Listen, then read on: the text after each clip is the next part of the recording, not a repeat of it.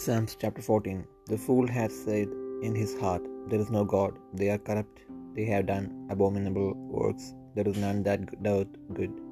The Lord looked down from heaven upon the children of men, to see if there were any that did understand and seek God. They are all gone aside, they are altogether become filthy, there is none that doeth good. No, not one. Have all the workers of iniquity no knowledge, who eat up my people as they eat bread, and call not upon the Lord. There were they in great fear, for God is in the generation of the righteous. Ye have shamed the counsel of the poor, because the Lord is refuge. O that the salvation of Israel were come out of Zion. When the Lord bringeth back the captivity of his people, Jacob shall rejoice, and Israel shall be glad.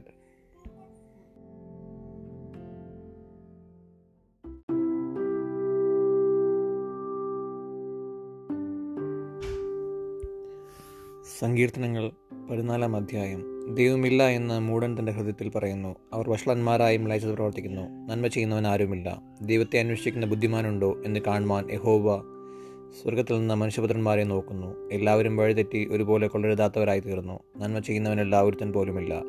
നീതികേട് പ്രവർത്തിക്കുന്നവൻ ആരും അറിയുന്നില്ലയോ? അപ്പം തിന്നുന്നത് പോലെ അവർ എന്റെ ജനത്തെ തിന്നുകളയുന്നു. യഹോവയോട് അവർ പ്രാർത്ഥിക്കുന്നില്ല. അവരവിടെ അത്യന്തം ഭയപ്പെട്ടു. യഹോവ നീതിമാന്മാരുടെ തലമുറയിലുണ്ടല്ലോ. നിങ്ങൾ ദരിദ്രന്റെ ആലോചനയ്ക്ക് ഭംഗം വരുത്തുന്നു എന്നാൽ യഹോവ അവന് സംഗീതമാകുന്നു സിയോനിൽ നിന്ന് ഇസ്രയേലിന് രക്ഷ വന്നെങ്കിൽ യഹോവ തന്റെ ജനത്തിന്റെ സ്ഥിതി മാറ്റുമ്പോൾ യാക്കോബ സന്തോഷിക്കുകയും ഇസ്രയേൽ ആനന്ദിക്കുകയും ചെയ്യും.